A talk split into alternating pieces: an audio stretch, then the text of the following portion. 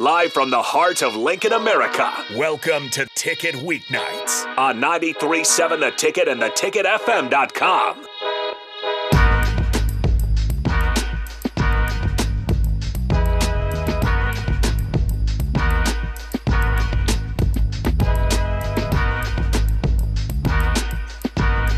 Hello and welcome to the Daily Nebraskan Show.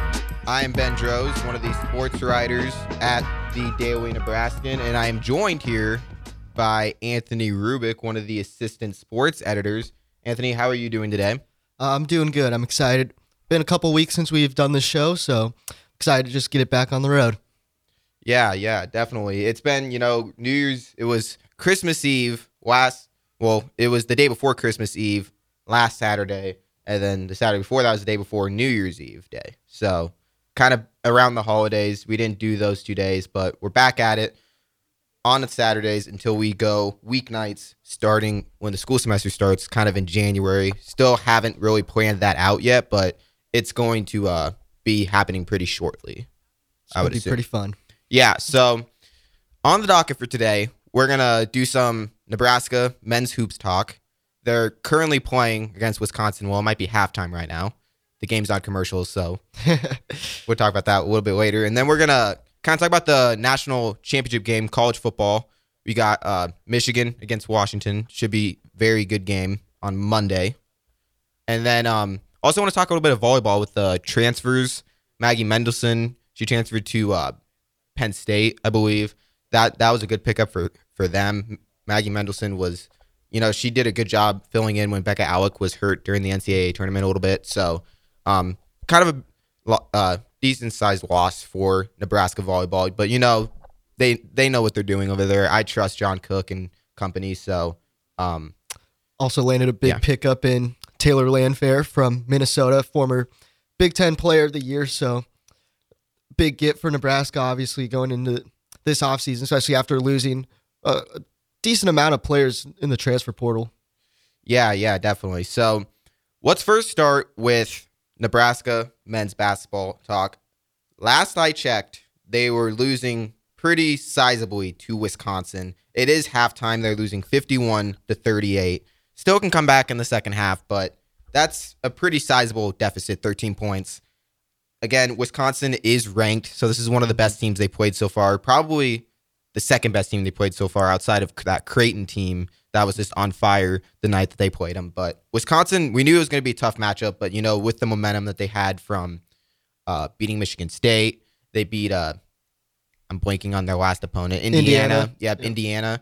Um, you know, there was some momentum, so there was some people thinking that Nebraska could pull it out. They still can, still have some hope. Uh, do you have the stats pulled up on how uh, it's kind of been looking in the game? Yeah, so it's just it's really been a game where Wisconsin in the first half they hit seven threes, which is already above their season average. So Nebraska defensively hasn't had the best half, especially coming off of a performance like they did against Indiana, where they got out rebounded, but they played to their strengths. They're obviously size is an issue for Nebraska. Mm-hmm. Kel'el Ware for Indiana had a great game, 20 points, 10 rebounds. At seven foot tall guy, Rienk Mast was doing his best defending his shots, but it just wasn't enough. And then that's how they really win the games, though, is they were able to force so many Indiana turnovers. They were able to focus on, they knew they were going to get beat in that aspect of the game. So just attack the other ways, force turnovers, force steals. in. that just really hasn't been the case against Wisconsin so far. Keisei Tominaga has had a good half, five of six from the field, two of three from deep, 12 points leading Nebraska at the half. So looks like he might be kind of entering as obviously against Indiana. He had 28 points season yeah. high. And I felt like that was kind of his like breakout performance so far this year, where he showed flashes against Creighton, but it, it wasn't never. He hasn't really reached the type of level of play he was at at the end of last season. But looks like now it's he's starting to kind of turn that on. Um, so yeah, Nebraska down 51 to 38 at the half. I could see this team pulling one back, but pull, pulling off the comeback. It, it will take a lot of effort though, as obviously Wisconsin is a very good team, and really their first tr- first really road test. I mean, they've had two road games before. Their first real road test was the second half meltdown against Minnesota, Mhm. and they traveled to Manhattan, beat Kansas State. That was a good win, great bounce back. But again, this is really their third true road game of the year against a ranked Wisconsin team. It's going to be an uphill battle. Yeah, I mean that's another thing is I mean it's on the road. Nebraska, I mean, so far against decent teams, they have not been too good on the road so far. This is definitely a hmm. team that feeds off of the energy of the crowd at PBA, especially Casey Tominaga. You know, he kind of he loves the energy at PBA. That's why I feel like he kind of had his breakout performance this year against Indiana, 28 points. And I mean, he was 4 of 10 from the three-point line in that game.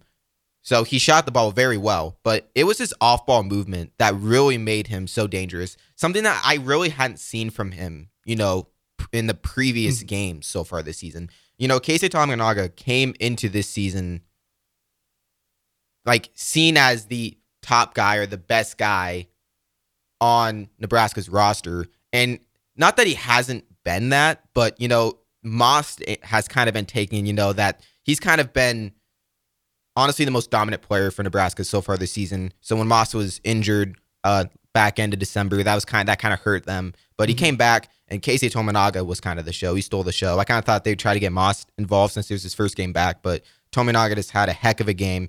They're going to need him to be that for the rest of this for the rest of the season because this is a team that relies on the three ball a whole lot.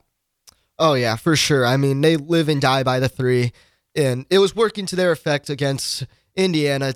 At the half, they're shooting fifty percent from three, so it hasn't been a horrible half for them against Wisconsin. It's just uh, the defensive side of the ball hasn't been the best for Nebraska. But yeah, I mean, again, with Rienk Mast being back, that's just a huge, huge get for Nebraska. Obviously, Fred Hoiberg said that he expected Mast to be out until early January. I did not expect him to be back the first game of January. I thought Yeah. it was for sure going to be, you know, miss a couple games like but just getting him out here and getting him playing like he played 30 minutes against Indiana the other night, so it wasn't mm-hmm. like he wasn't on a minutes restriction or anything like that. It's going to be huge, especially taking on Purdue in the game after this where again, it's going to be a tough matchup. Again, they're going to be at the disadvantage in height, but they'll be at home. They'll be at PBA, which is just really proven to be a massive advantage for them this year. Yeah. And again, kind of just backtracking a bit to when Moss was out, because I covered the North Dakota game, and that was a sweat right there. That was it, the definition of a trap game. The first half was ugly for Nebraska. They Mm-hmm.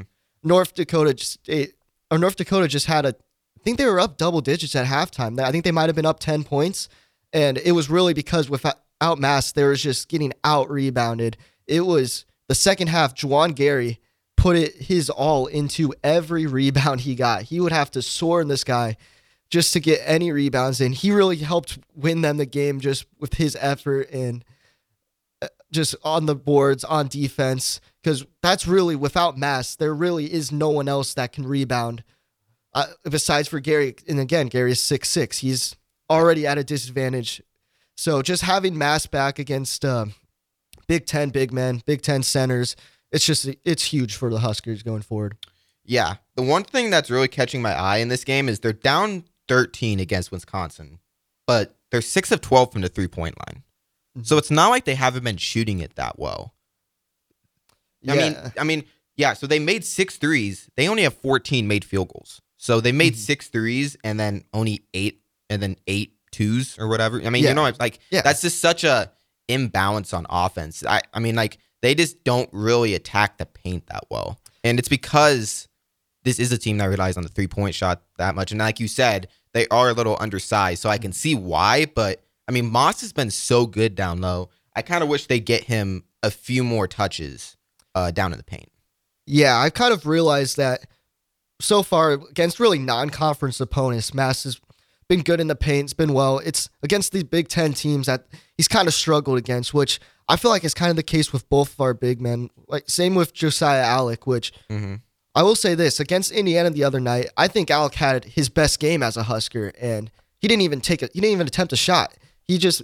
I'm pretty sure his only points came from free throws, but his effort on the glass, his effort just diving for loose balls at his height, it was just very impressive. And he really helps Nebraska in that way for sure. He's again, he's just like his sister Beck Allick for the volleyball team. They're very, they're like very much the same player, just in different sports. They just give that energy, they give that effort. It's just against in Big Ten play, they have kind of struggled against these big guys. Obviously, Kel'el Ware, uh, Steven Crowl from uh, Wisconsin today.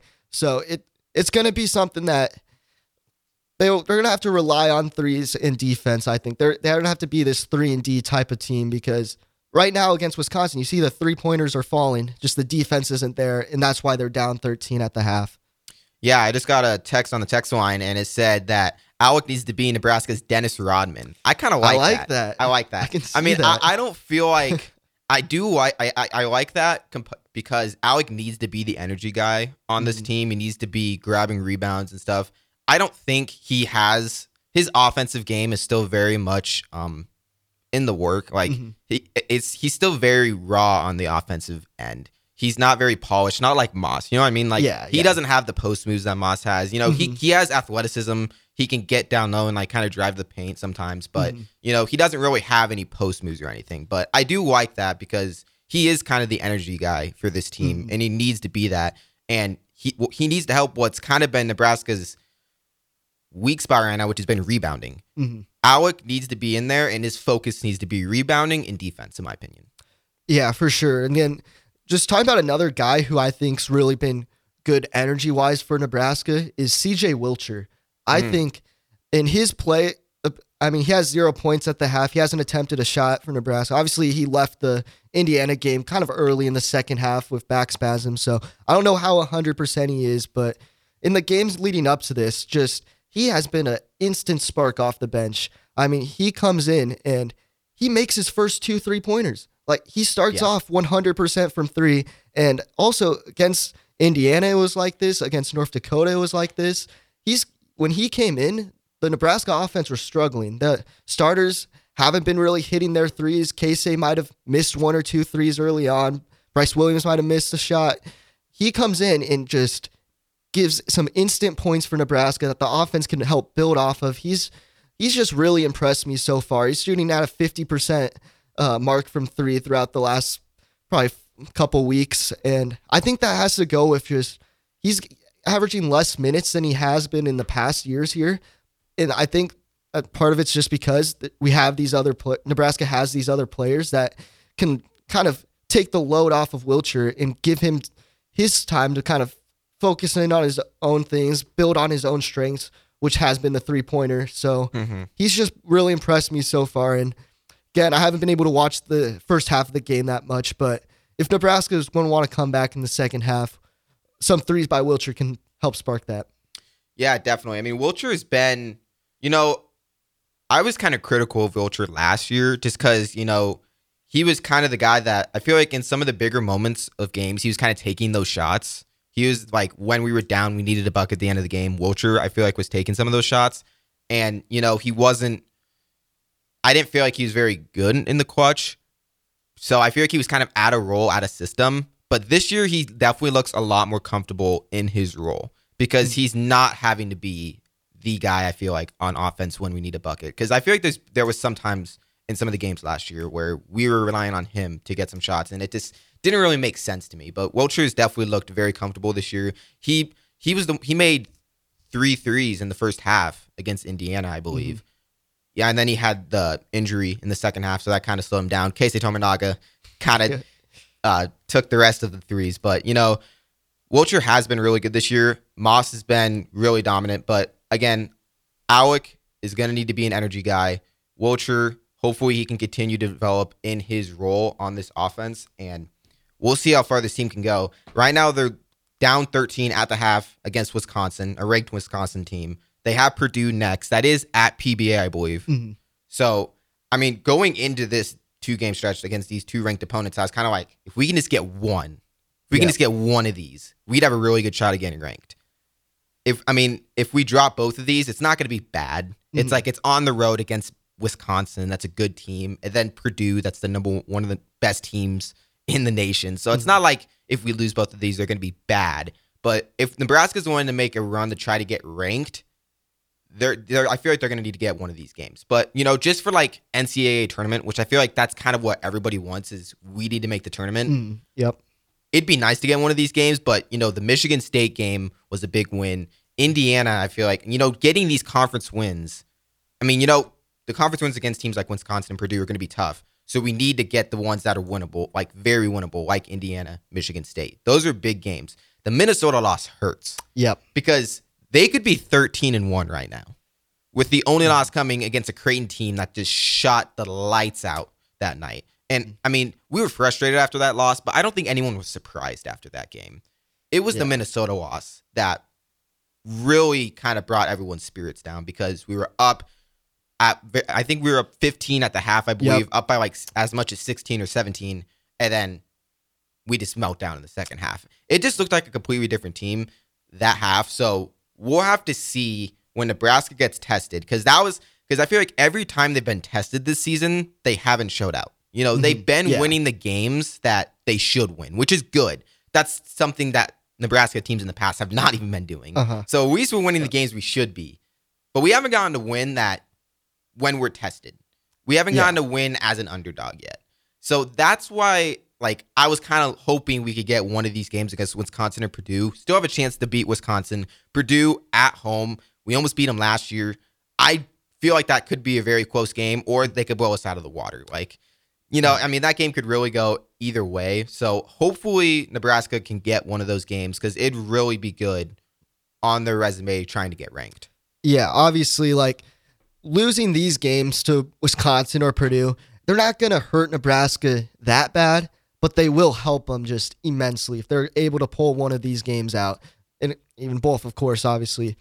But um, yeah, just going back to saying how they haven't really been tested much. Like I think back to the Michigan State game, and like that Michigan State team is not the same Michigan State team that's playing today. Like this, Yeah. we they got kind of lucky with playing Michigan State When they when did. they did. Yeah, they were able to get this win out. Where after that game, Michigan State fans were thinking their season might have just been over. Like this season might just be a wash. But It's Tom Izzo, man. yeah, it's Tom Izzo teams. They're just they're gonna go on a run in March for sure. So Michigan State playing well uh, helps Nebraska out. Even Minnesota, they're ten and three right now, or eleven and three, I think. They just beat uh, Michigan the other night. So as of right now, it doesn't look like that bad of a loss for Nebraska. It's still one that they should have won. And I don't expect Minnesota to be making a run in the Big Ten this uh, this year. They've had one of the easiest non-conference schedules, like easier than Nebraska's, and that was the one thing really that this that's helped build us this rec that's helped build Nebraska this record. Um, it's just the, their non-conference slate was easier than years past. They didn't schedule that many tough games, and their their toughest games were the Creighton game, obviously, which is a yearly thing, and then on the road against Kansas State and neutral site against Oregon State, and they were able to pull those games out. So, yeah, it's just th- these next couple games they're going to be. I'm, I'm not going to say must win games if they want to play in March. They're still projected right now as kind of on those bubble teams as one of the last teams in the tournament. Uh, the Purdue game I'm excited for again with being at PBA. I do wish though, as a student, that this game was happening During the school during year. the school year Yeah. because I remember the Purdue game last year. I was there as a fan in the student section. I had like front row seats with my friends, and it was the loudest I've ever heard PBA when Casey hit the three to send the game to overtime.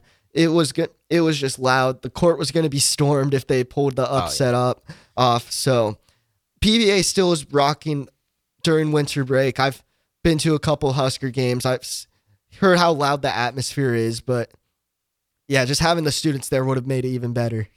Yeah, I mean that's one. of- I mean that Purdue game, the fans were loud. It was almost as good as when. I mean, I know I'm kind of switching, but Nebraska women's basketball when they mm-hmm. played Iowa last year, Oh, yeah. that PBA was completely full that game. So I kind of compare it to that. I mean, the Creighton game it was sold out, but Mm. then we all know how that went. Yeah. So the crowd kind of got silenced pretty quickly. But yeah, we'll have to see. We'll get more updates on the Nebraska game as we go on. They just started the second half. Wisconsin is up 56 to 40. So we'll give more updates. But for now, we're going to send it to break and we'll be right back in just a few short moments. Back to the ticket weeknights. on 93.7 The Ticket and the theticketfm.com.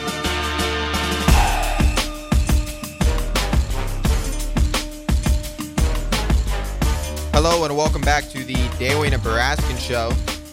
Once again, I'm Ben Droz, one of the sports writers at the Daily Nebraskan, and I am joined by Anthony Rubik, the one of the assistant sports editors at the Daily Nebraskan. Nebraska kind of made a run towards the end of the first half. They cut it down to 13. The game is now at 14. We are now four minutes into the second half. The score is 61 to 47. So we'll see if Nebraska kind of stay hot. They've shot the ball pretty well in the game, but it just hasn't really transferred on to the scoreboard yet for them. Yeah, it's just again, it's really been mostly on defense is where the struggles have been for the Huskers so far this game. Uh, they were able to they were down by 20 at one point in the first half, and they able to, they were able to end the half on a 10 to three run. So nice little run there to kind of get back at it, cut the lead again to 13 at the break, and now it's a 16 point game. So they're just gonna have to continue to just get better and better at defense, but time is kind of running out for them. Yeah, so we're gonna switch it up, switch up the sport talk. We're gonna talk a little volleyball with some of the transfers that have kind of left Nebraska, and they gained a new transfer. But we'll first talk about the departures. The biggest name that left was Maggie Mendelson, who kind of filled in for Bekka Allick when she was out in the first was just the first round of the Yeah, NCAA first tournament round of the NCAA tournament. She played, she filled in very nicely for her. She had a pretty solid game. You know, she wasn't Bekka Allick, but you know, she was serviceable when she was needed. So I feel like it was kind I mean, it wasn't a huge loss for Nebraska. It's not like a like a Harper Murray left or somebody like that, but Mendelson was definitely good depth for the team. So they're kind of thin at middle blocker. They have Bekka Allick, who's kind of been the main starter, and then it's really thin behind that. Yeah, obviously there's Andi Jackson as well. Just Yeah. had a phenomenal freshman year, but again, after them, that's really it. They don't have any other really depth for that, which comes with outside hitter. I think obviously a lot of depth depth there. They got just added Taylor Landfair from Minnesota. Mm-hmm. They already have Harper Murray, Merritt Beason, Ally Batenhorst, and Lindsay Krause there. So I don't know how hard this is. I've never played volleyball. I don't know how hard it would be to transition kind of inside to middle blocker, but I could see maybe someone like Krause or ba- Batenhorst at least still be an outside hitter, but maybe kind of fill the void there at middle blocker. Um, just because obviously Mendelson transferred out as a middle blocker, and again, it's just a very crowded outside hitter room.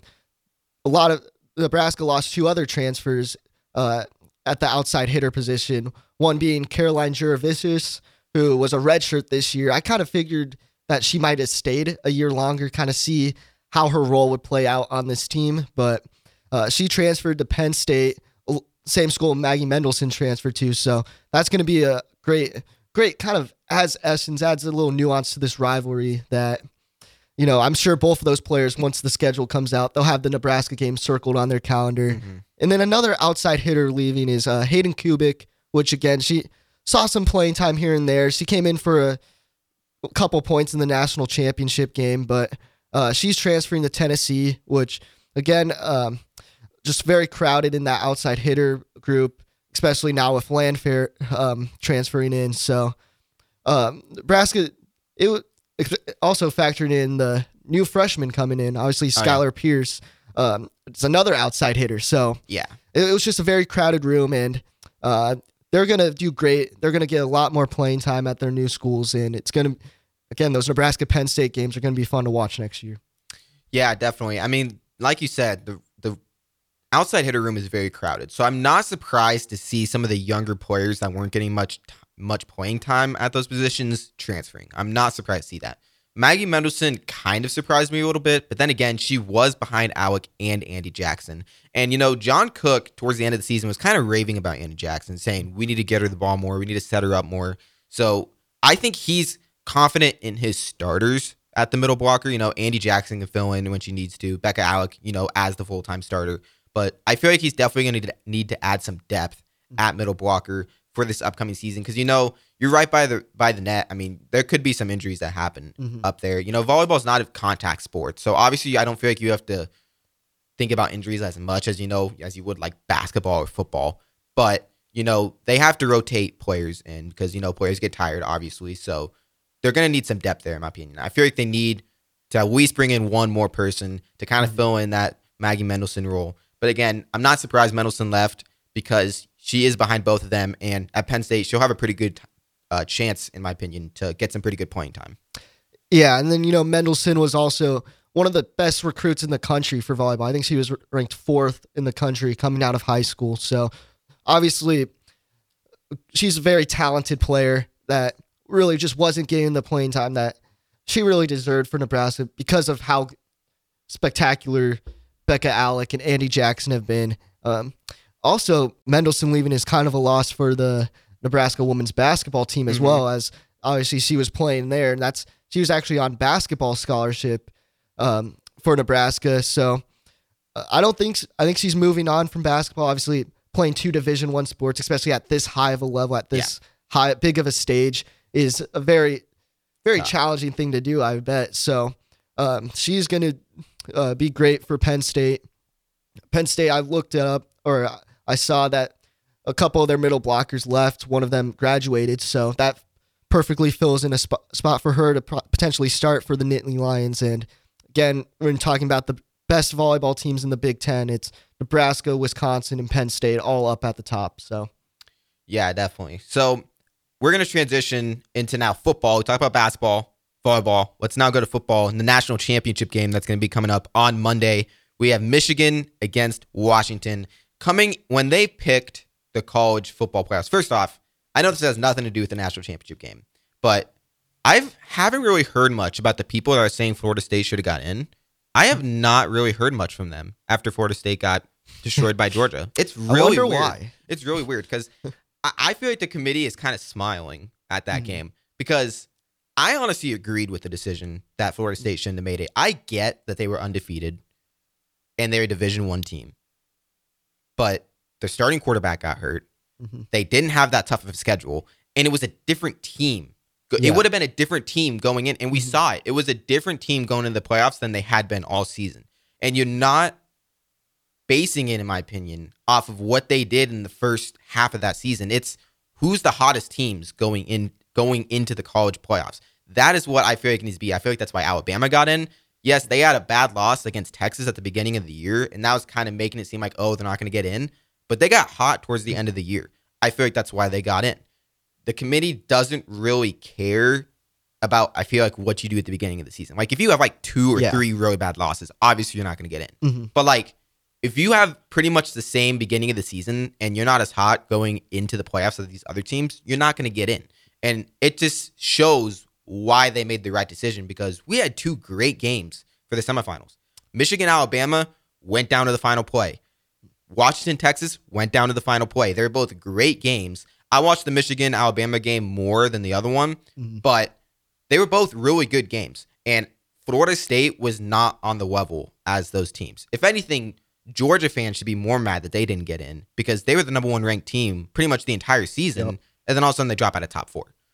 It's, it's Absolutely. yeah. So I mean, I don't know. What are your thoughts? Yeah, I, I think the same thing. Like I think that again, obviously Florida State, they had a right they had the right to be mad when they initially got snubbed, but again, like watching the last watching the Florida State games without Jordan Travis, it was a completely different team. And I know for the ACC championship game, their backup quarterback was out and they had a third string in, but still look at just look at the games. Obviously again, they had a bunch of players sitting out of the bowl games because they're in a bowl game that doesn't matter. None of the bowl games really matter besides the college football playoff.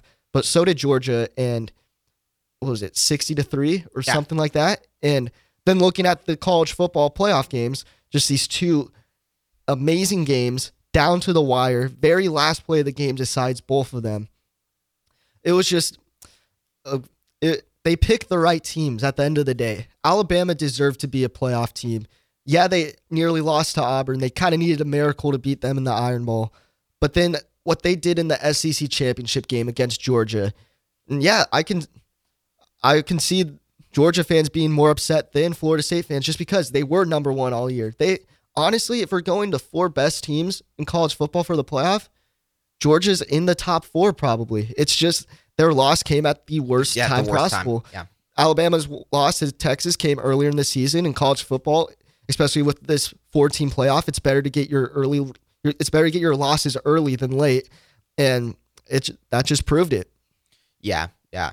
So moving on from that, we now have Michigan against Washington coming into the playoffs. When I saw the slate that got picked, Michigan against Alabama and Washington, Texas, I said Michigan's easily. I said whoever wins out of Michigan and Alabama, which I was picking Michigan, whoever won out of that game, I felt like was going to be national championship, national champion. I didn't feel like Washington. I know Washington is very good. Texas had been really good all year too, but I just feel like Alabama and Michigan were just one step ahead of those teams, especially Michigan. Michigan has just been on another level this entire year, in my opinion. I just feel like the like Washington's going to give them a fight, but when I saw the playoffs, I just I easily I was just like Michigan easy. Yeah, I think like going into it, obviously Michigan was the number one seed. The, they were the number one team all year. Seeing it from experience, seeing the Nebraska game, it was it was just clear that they were without a doubt one of the top teams in the country. And again, Alabama was going into that game hot. They probably had the win of the year against Georgia in the mm-hmm. SEC championship game. I was kind of looking at the matchups. I was really hoping that the national championship game was either going to be Alabama Texas, kind of a rematch from the game earlier in the year that Texas got from Alabama, or Michigan Washington. I was hoping it was one of those matchups. So I'm really glad I got that. I, we got the Michigan Washington matchup. Um, and yeah, those two games, obviously, both of them just went down to the wire. For Washington, I mean, if they w- if Texas would have won, it would have been the most tragic way to go out, I think, ever for a team in the college football playoff. I mean, Yeah. it was they all they had to do was just run a running play on third and five. If they get the first down, they could run the clock out. If if they don't get the first down, they can drain the clock all the way to about what 15 10 seconds left, punt the ball away. Texas is going to have to go 90 yards in less than 10 seconds to try to make the national championship. And if, and Dillon Johnson, their running back, gets injured on the play. Injury timeout, so they're gonna have to punt it with 50 seconds now. Mm-hmm. On the punt, there's a penalty on Washington, so that automatically gives Texas even better starting field position.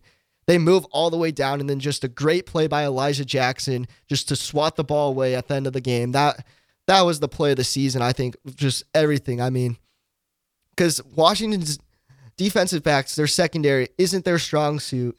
So that's something that Michigan going into this game knows that they're going to ha- try to exploit. And on the other side, though, for Washington, their weapons and Michael Penix at quarterback, it's gonna it's gonna be a it's gonna be a great matchup. Yeah, yeah. I mean, I, these are two. I mean, I feel like this has kind of been because these two are going up. It's kind of been like which quarterback is better between Mhm. Michigan and Washington's. I, I've kind of thought those comparisons are a little funny, Yeah, but you know, I think it'll be a really good game. I got Michigan in the game. Who do you who do you think's gonna win? Yeah. I I got Washington. I think. I mean, I think it's I think it's gonna be either a Michigan blowout or Washington pulling out a close game because again, Washington this whole back half of the season, it's always been one score games. I think their last like seven games or so have all been by one possession or single digits or something like that. So, but I think that while one some people may think, oh, they're just lucky, they're just like that. I think that when the game is when the game matters most, when it gets harder for everyone, they just survive. They prevail through all the adversity, all the challenges, and just Michael P- Penix really proving why I think I think Daniels deserved the Heisman, but if they were doing if they were to vote on the Heisman after the season, I think Penix has got it by now. I mean, Yeah. that was a amazing performance against Texas and it's going to be a it's going to be a great matchup. Obviously, Michigan's defense has been outstanding. They've been phenomenal all year. Their defensive line absolutely dominated against Alabama, which Washington does have a better offensive line than Bama does. So it, it's it'll be an interesting game. I think I like Penix and uh, Washington pulling out a close one. Yeah, it should be a good game. It's definitely going to go down to the wire. It's not going to be a cha- national championship game like last year, in my Mhm. opinion. And I and one more thing I want to touch on. I feel like the national championship game last year was a big reason why they didn't pick Florida State because I don't think they wanted another thing like TCU. Although yes, they got to the national championship, but then they just got punked, and it wasn't. And people were kind of complaining that like you know it wasn't really even a Mhm. game. Yeah. I feel like they were kind of predicting that that might happen with this Florida State team. And I mean, Florida State, after they got snubbed, they could have put held their heads up. They could have played lights out against Georgia and made it a really good game. Mhm. Instead, they just kind of take a step back, don't Yeah. care, and they prove the committee right for not Mhm. picking them. So now moving forward, these teams that are like that, that don't have a strong of a schedule, but you know have a really good record, they're not going to have as good of a chance of getting in because of the Florida States and the TCUs, in my opinion. Yeah, and then obviously, I mean, this kind of this year kind of made the case of, you know, the expanded playoff. Obviously, that's going to come into play next year with the 12 team. I think personally for that, I think that I think an 18 playoff would be perfect. I think 12's too much cuz looking at it this year, you had Michigan, Washington, Texas, Alabama, Florida State would still make it. Then, you know, Georgia, Oregon, if they would have won beat Washington in the Oh, yeah. Pac 12 championship, they would have been in the playoff. So and then bring bring in your group of 5 team or, you know, something like that. But obviously next year with the expanded playoff, there will be no really big snubs obviously except for uh, I think on a group of 5 team being Yeah. like I know being forced to be in it, being like made a special rule just for them to get in. I don't Yeah. really like that. As you look look at Liberty this year against Oregon in the Fiesta Bowl, Yeah. like there's and there, then there's teams in the past like Cincinnati, like UCF. Those teams were still ranked in the top ten. So like a mid a group of five team that has a really good season will still find their way into the college football playoff, especially with 12 teams. I don't think you need to make an exception for a team that's ranked 23rd. Just make it for them. But hey, you know, beggars can't be choosers. It's going to be Yeah. fun football. It's going to be more football. It's going to be a better chance for Nebraska to get in the college football playoff, hopefully sooner than later. So, Definitely later. yeah. It's it's yeah. Nebraska still has a long ways to go. Uh, score update for Nebraska basketball. Wisconsin is leading seventy four to fifty nine, and Nebraska still shooting fifty percent of the three point line. They are nine of eighteen, but still down sixteen. And you want to know why? It's because Wisconsin's shooting even better. They are eleven of eighteen from the three point line, sixty one percent. This is a season high for them. Eleven Yeah. made threes. Again, this kind of feels like the Creighton game where Nebraska's shooting better in this game, but they're just going against a team that's shooting lights out. Mhm. And this is that's kind of what why basketball is so much fun. Where I mean, I get that like these teams are probably better than Nebraska, that's why they're winning, but it could be completely on the other end. If Nebraska was shooting that hot, that's why basketball's so much fun because the game can go either way in basketball. I feel like in football, a lot of times you can kind of predict when a team like when a team is just more talented, you just know they're gonna win. In basketball, I don't feel like it's as much of a talent thing. It's just who's hot at the right time. And that's why March Madness is so much fun. So I Yeah. hope Nebraska can get in this year because when they do get in, I'm picking them to go all the way. Oh, in yeah. one of my brackets. You had all Nebraska fans, if Nebraska gets into the national gets into the NCAA tournament in basketball, you have to have at least one bracket for mm-hmm. Nebraska going all the way. Just in case it happens. I just hope if they make it, they win a game. I mean, that's just that's the ultimate like monkey that they can get off their back with this. Oh, yeah. It's like honestly, with how they're at right now, they're like in the last four in and stuff like that, playing in on like the play in games. If they win the playing game, I'm Oh. counting. I'm counting that. That's a tournament win. I'm if, counting it. If they if they make the play in game, that'd be so much fun to watch. Oh, yeah. Like it'll be even if we lose that, just being able to like, you know, win or go home to be able to get into the NCAA tournament. We just haven't had that in a while, you know? Yeah. It's always kind of been Big Ten tournament. Mm. Lost Yeah. to Minnesota last year. That really was- sucked. But you know, we'll see. NIT tournament every once in a while. Yeah. So Nebraska's going to need to stay healthy, though. So hopefully, last year injuries kind of derailed their season. Hopefully, they can stay healthy this, this season. We have one more break, and then we have one more segment after this break, and then we'll be out of here. So don't go anywhere. We have one more segment, and we'll be right back right after this. Back to the ticket weeknights. On 93.7 The Ticket and theticketfm.com. Hello and welcome back to the Daily Nebraskan Show on 93.7 The Ticket and theticketfm.com. If you want to text into the show, the text line is open. Text 402 464 5685 and we will get to your text. Last segment on the show, we're going to kind of wrap it up with basketball talk.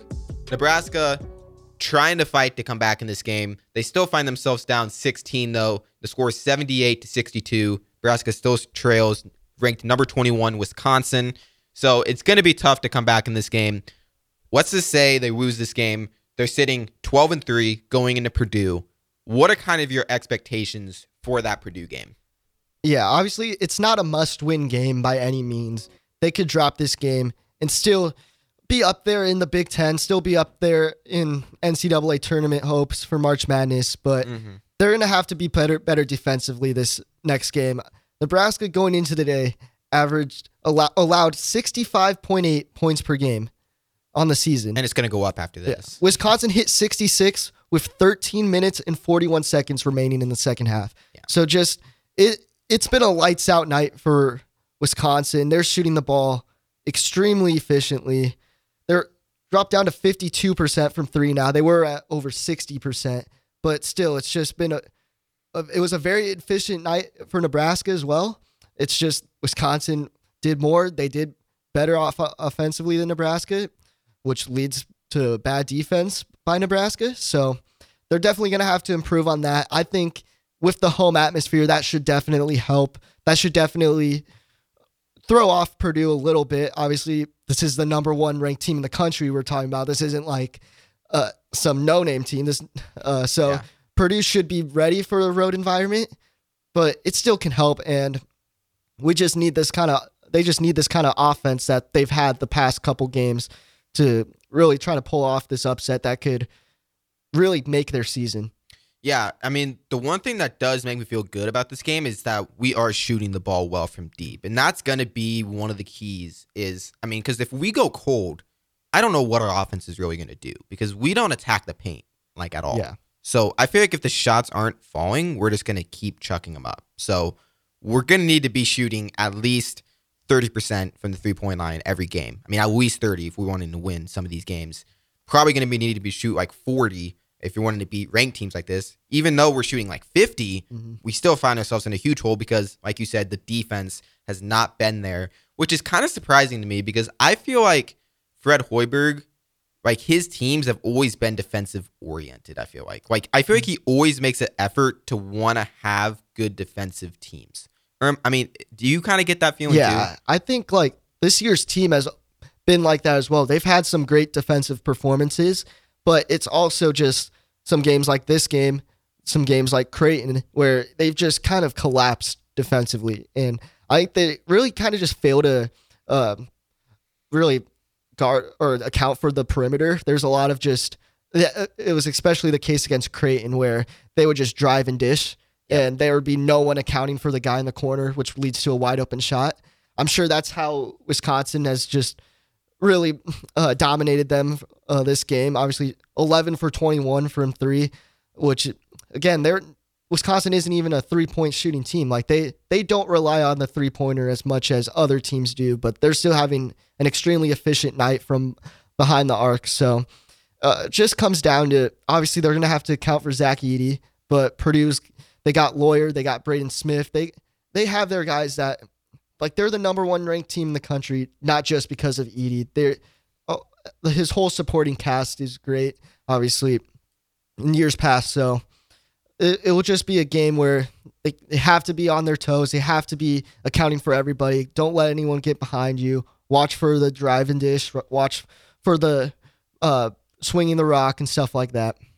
Yeah, I mean, Purdue is definitely a team that, I mean, they've they've already lost games this season, so it's Mhm. like this isn't like an unbeatable team. We have no chance. I feel like we have a better chance against Purdue in basketball than we did Michigan in football, and Oh, yet everybody on campus was picking Nebraska to beat Michigan. Don't really know why. We have a much better chance to beat Purdue in basketball. It's still gonna be tough. I think the game. I feel like it's gonna be a closer game than this one against Wisconsin because I don't expect Purdue to shoot the ball this well. And if they do shoot the ball this well, we're probably gonna lose by like thirty. but I think the Purdue game would be really it, it'll be really fun to watch, especially since we're at home. We need to shoot the ball over 40% from the three point line. Like that's a must. Mhm. And we're gonna have to be more disciplined on the defensive end. Like those are two things that we just have to do. And one thing that I was really impressed with in their game before this one against Indiana was they forced 15 turnovers in that Oh, game. F- No, wait, 15 steals, excuse me. They had like 19 turnovers in the game. 15 steals. And then the game before that against South Carolina, they had 16. Like that was 31 steals over two games. And that was what was really giving me hope against, you know, Wisconsin and Purdue is like if we can do this on the defensive end, if we can force turnovers, defense to offense, because I feel like our half court offense struggles sometimes. But if we can get those transition buckets, that'll make it a lot easier against these ranked teams. We weren't able to have the defensive impact against Wisconsin. Hopefully, we can bring it against Purdue on Tuesday. Yeah, I just checked. Nebraska, at least in my stats right here, has three on the game. Yeah, I mean, and that's from 15 last night. I mean, that's just such mm-hmm. a huge difference. I mean, those turnovers were huge. I mean, it was kind of demoralizing the Indiana offense. You know, they were kind of at times, I feel like they were scared to pass the ball Yeah. to where they wanted to go because we just had active hands all night. Keisei was feeling it. Again, we were at home though. I feel like that is what is such a big deal is that we were at home. This road game at Madison against a ranked Wisconsin team, we knew this was going to be tough. I'm not surprised that this is the outcome.